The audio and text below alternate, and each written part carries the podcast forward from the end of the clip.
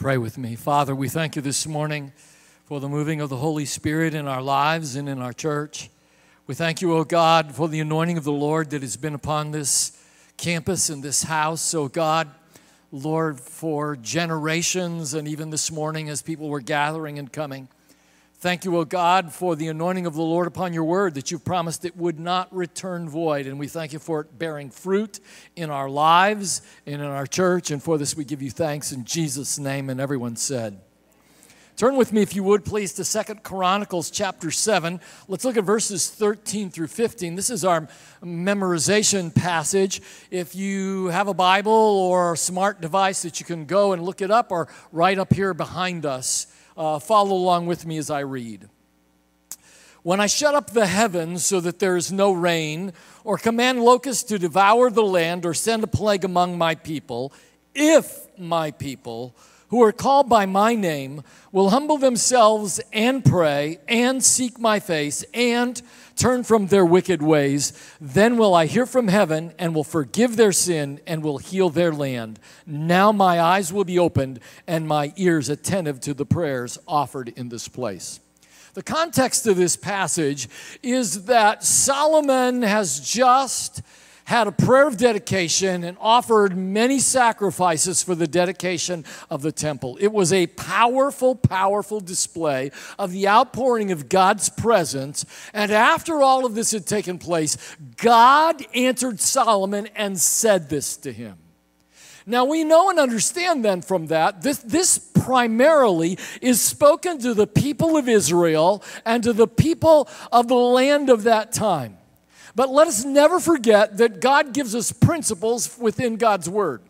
And I believe that just as God spoke this to the people of Israel, I believe too, if a people and if a nation will call upon him following this prescription, God will heal from heaven.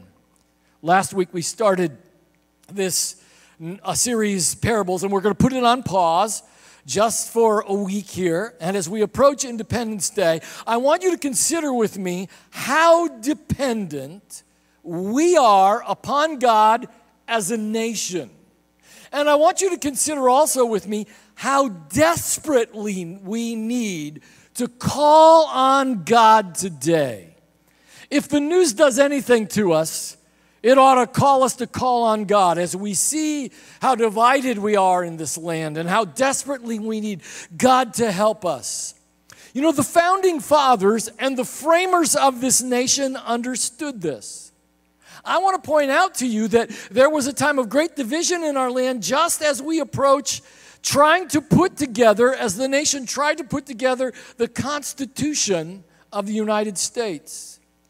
You see, three years after the signing of the Declaration of, the in, of Independence, while attempting to bring together the nation and the states under the umbrella of a constitution, there was the, the, um, the Congress that was happening, the con, uh, Continental Congress was happening in the nation, and they were trying to bring all of the delegates to get together, and they had reached an impasse. So many of the delegates from the states were threatening to leave the meeting. And after a time of remaining silent, there was an individual who had been sitting and listening, and his name is Benjamin Franklin. He hadn't said anything through all this discussion and debate, and he rose, and the following are some of the words that he spoke today. Listen closely to what Benjamin Franklin had to say.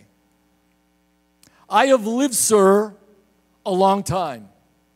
And the longer I live, the more convincing proofs I see of this truth, that God governs in the affairs of men. And if a sparrow cannot fall to the ground without his notice, it is probable that an empire cannot rise without his aid.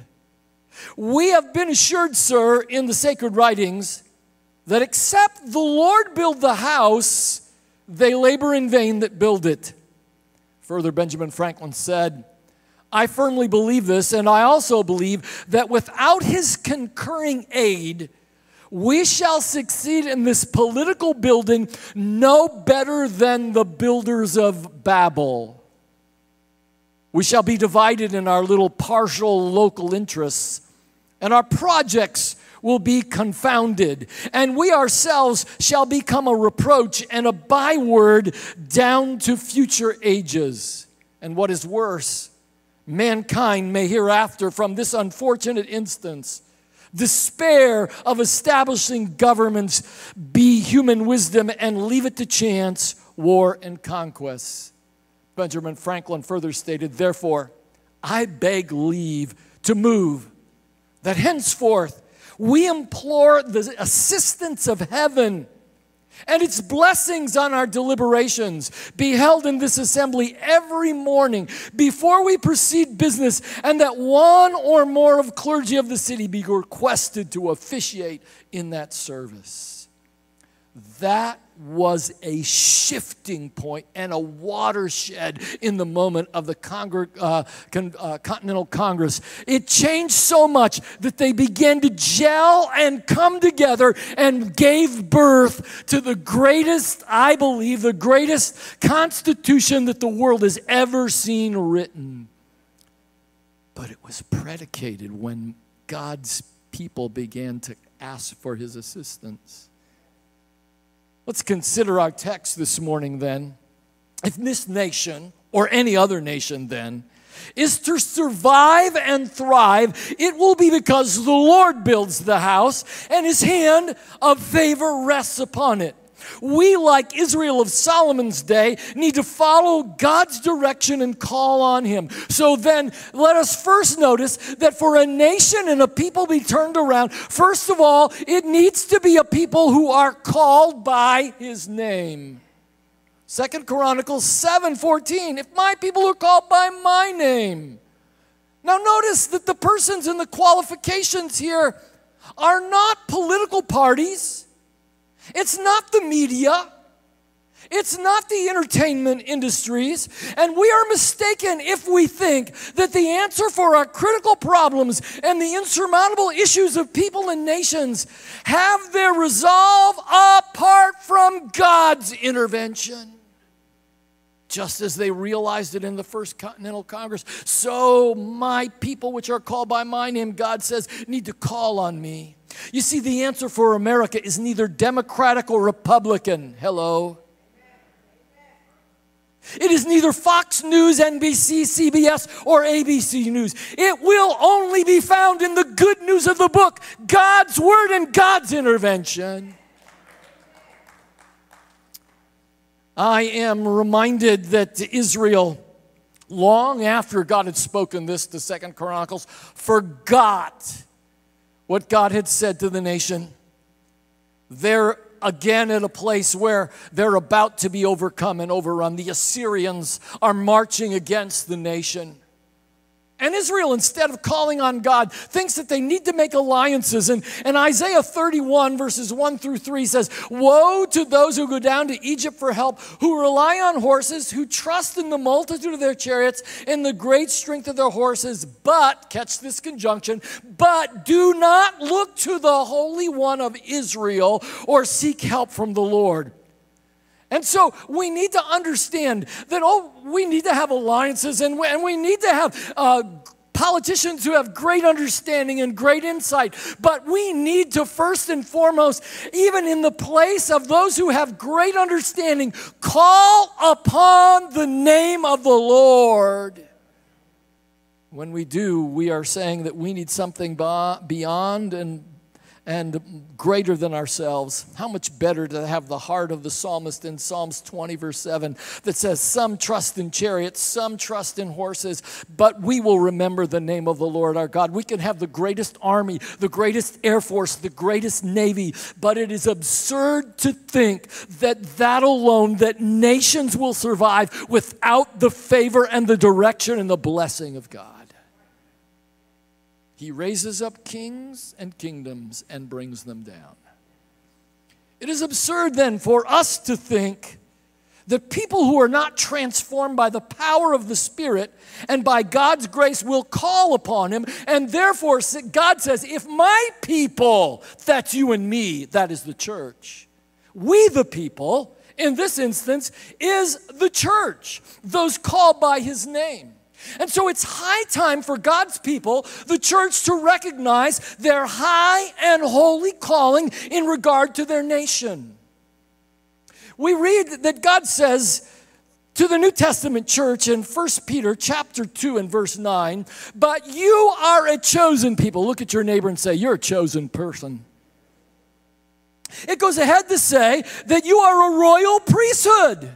Tell them, you're a royal priesthood, a holy nation, a people belonging to God, that you may declare the praises of him who called you out of darkness into his wonderful light. So let's think for a moment, what did priests do? Well, one of the things that priests do is they offered sacrifices, and there was a thanksgiving offerings and sin offerings, and, and they offered sacrifices. And, and this morning during worship, many of you, the, the passion for worship was here, and I just love it. I love, I love seeing us being excited about who God is and what he's done in our lives, and it ought to be that way. I mean, the Cowboys game or the Rangers game or the World Series or the, or the Super Bowl ought to have nothing on the people of God when it comes to worshiping God. So we offer sacrifices of praise, and that was happening in this house. But another thing that the priests did is they offered intercession for the people. So it is clear that we the people, it is us who God is waiting to hear from in regard to our nation. Oh, you know what?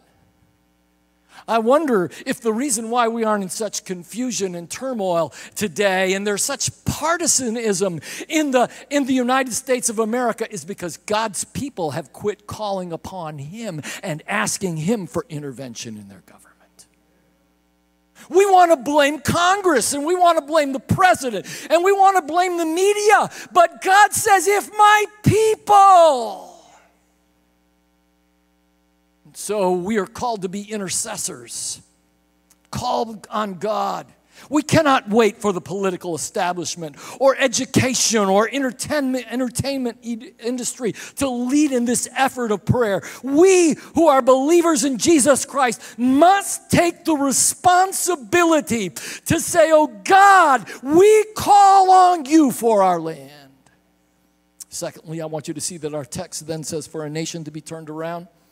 It says, if my people, uh, if they humble themselves, those who are called by my name will humble themselves. Say, say that word with me, humble, humble.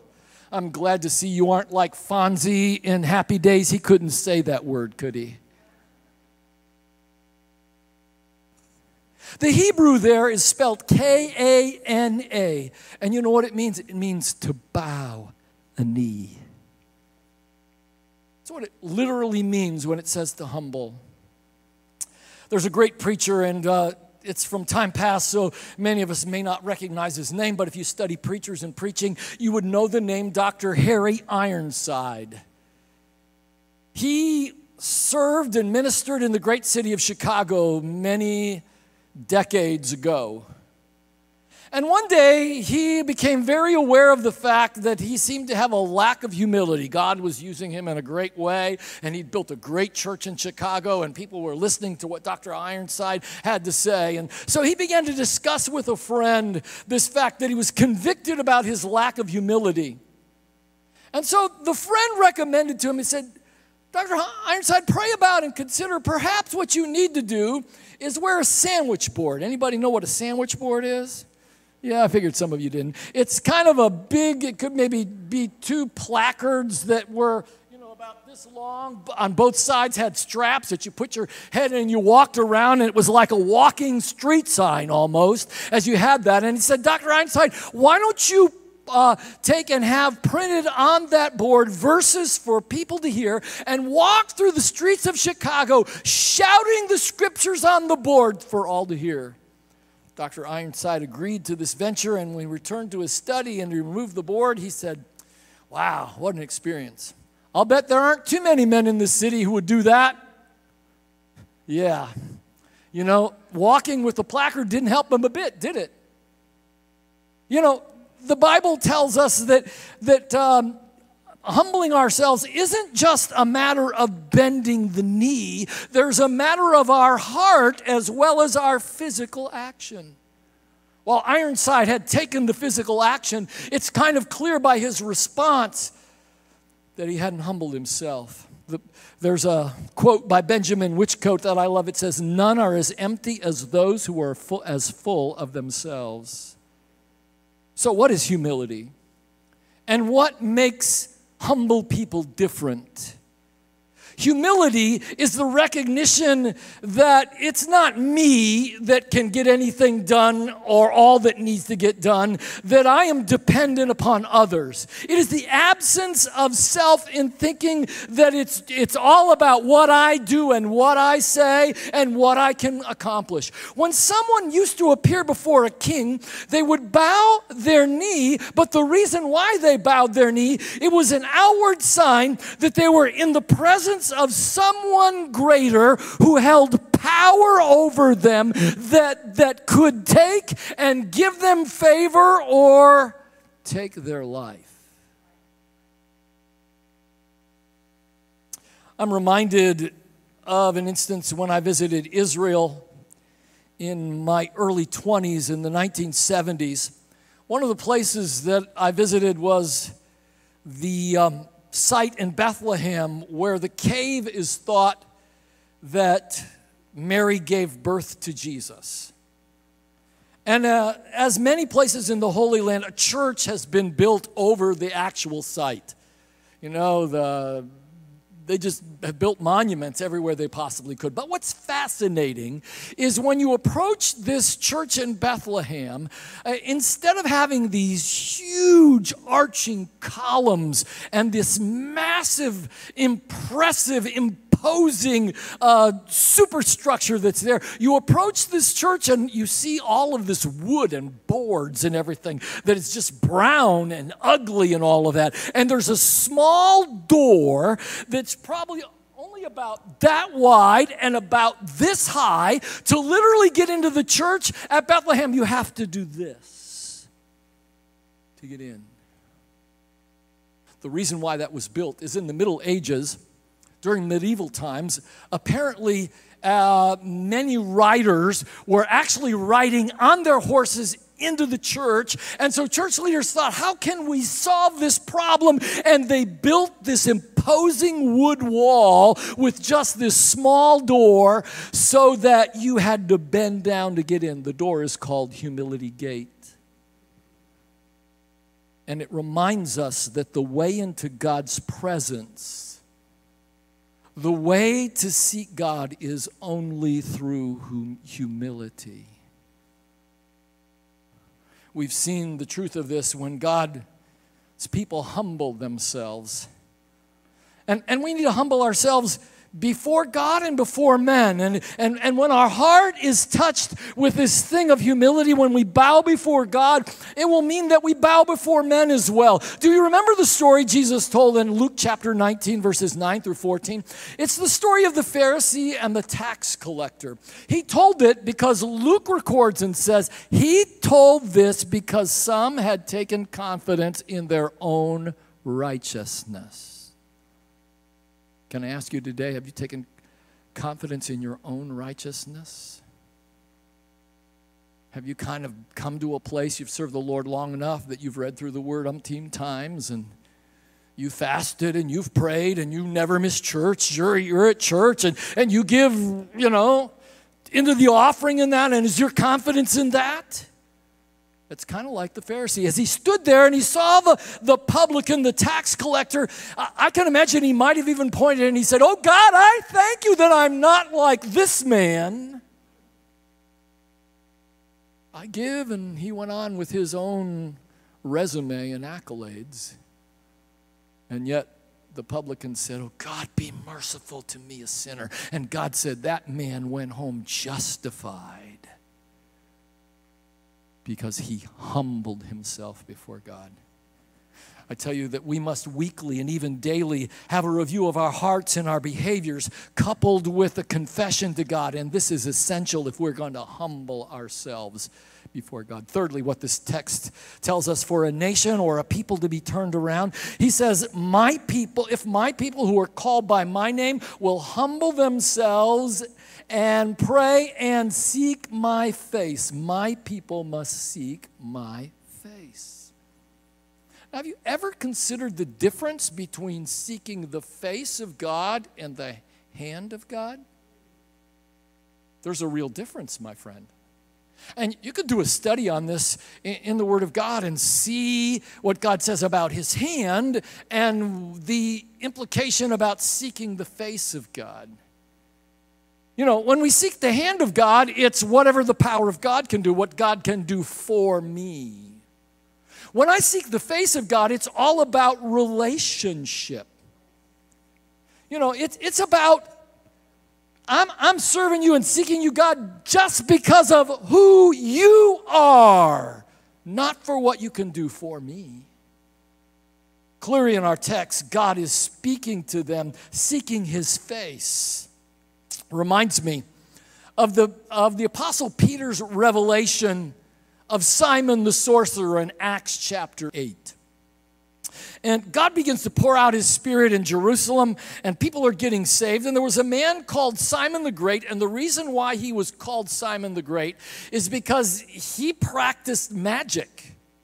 Uh, I, I believe black magic. That, that he was very much a part of, um, of, of the demonic forces that were present. And yet the Bible says that he came to believe God and he was following the apostles around.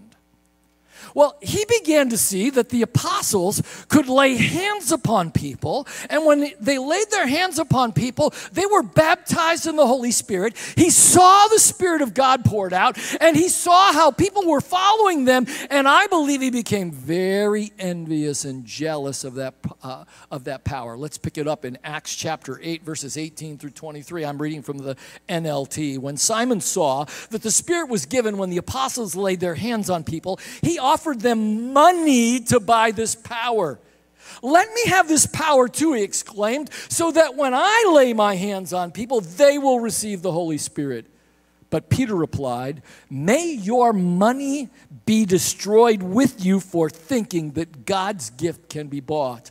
You have no part in this, for your heart is not right with God. Repent of your wickedness and pray to the Lord. Perhaps he will forgive you of the evil thoughts, for I can see that you are full of bitterness, bitter jealousy, and captive to sin.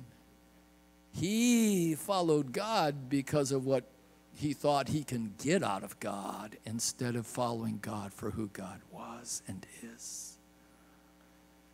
So the call for us is to seek him in relationship. And not only that, we are to seek his face in intercession. Remember, just a few minutes ago, we were reminded that we have a calling as the priesthood of believers to be intercessors. We are a royal priesthood. And we found that a part of this, this being an intercessor is not only offering up praise to God, but interceding in prayer for the needs of a nation. How many of you have ever heard of the Cane Ridge Revival? Let's see if we have people here at first service and nobody raised their hand. Cane Ridge Revival. Elka, the only one. Cane Ridge Revival, the year was eighteen oh one. The United States was barely twenty-five years old. And Kentucky had just joined the Union less than ten years earlier. The new nation was quickly growing as more and more people continued to venture west. This Cane Ridge Revival is actually what many believe was the second Great Awakening in the United States. First Great Awakening was Jonathan Edwards and his preaching of the message, Sinners in the Hands of an Angry God. The days of Jonathan Edwards and the Great Awakening had already begun to fade in the U S consciousness. as the U S expanded west. Once again, the moral foundations of America were slowly eroding away. Alcoholism and, and violence were again just increasing in the United States. Churches were fewer and far in this vast land. As people moved farther and farther away from their churches, they began to forsake the Lord. This was the wild frontier where the only rule of law was a gun or a rope. It was a time when wickedness abounded and very few people professed real faith. It was a spiritual dark time for America. I don't know how, where it originated, and I don't know if we can find it or not. But there was a rise that began to happen among church people that were there in that area that we need to call on God. And there was no social media. There wasn't any Facebook. There wasn't any cell phone. The mail system was just wildly, uh, just almost non-existent to be able to get something quickly. There certainly wasn't any two-day letters. But somehow God had put in the hearts of people, and the estimates are that over twenty thousand people showed up on Cane Ridge in Kentucky, and they stayed for days and even a week. And what happened throughout this field, this vast area, as twenty thousand people were there, there were individual groups of people where some preacher would step up or some layman would step up and proclaim the word of God on a stump. And they would call on the people of God to return to God and call on God for America. And this happened for days. In this dark times, the light of the gospel began to shine bright. The fire that fell on Cane Ridge sparked a movement, and revival spread across the American frontier like wildfire, driven by a swift wind through dry brush. In the years following, there was an exponential explosion of church planting. Similar camp meetings were organized in several states, though none ever matched the attendance of the original meeting at Cane Ridge. The effect was undeniable. America was once again awakened to the need of God in the fabric of society. Because my people who are called by my name humbled themselves and prayed. I'm certain there are many today, perhaps even some of us here, who wonder if it's possible for God to move again in such a powerful way. They've concluded that perhaps America's gone too far to experience another great awakening. Cane Ridge shows us otherwise. This revival that took place two, uh, well over two hundred fifteen years ago should offer us hope today that if my people, which are called by my name, will humble themselves and pray, I will hear from heaven.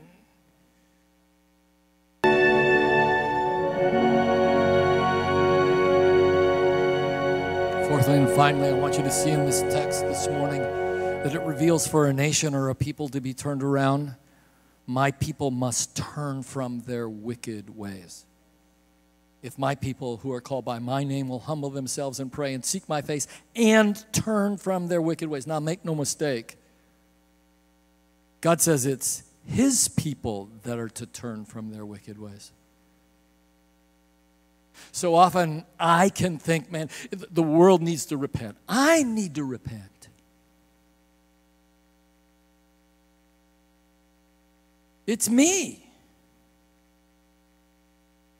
When God's people settle into a place where they are no longer concerned about sin in their own lives individually, we are at a place where we really need to call on God. Uh, we need to, again, recognize the sinfulness of sin. It is not our neighbor, but us. No excuses. You know, what we've come to do is, is, is we've come to be de- deceived into thinking that, you know, well, you know, this is okay, or it's not as bad as what this person's doing, or, or you know, uh, isn't really not, is it really a sin? And we begin to question, even like Satan did in the Garden of Eden, and question the Word of God, what God says. But God says, if my people will turn from their wicked ways. We need to once again call a spade a spade and quit calling sin by some other name and agree with God and say, God, it's me. I need to turn from this. I call on you today. We need to also realize the entanglement of sin. How it's so easily, there's a Hebrews passage that says the sin that so easily besets or entangles, as one passage says. I'm reminded, I know I've shared with you before, there's a plant in southeastern United States, North Carolina, Georgia, uh, probably even into South Carolina. This plant is called kudzu.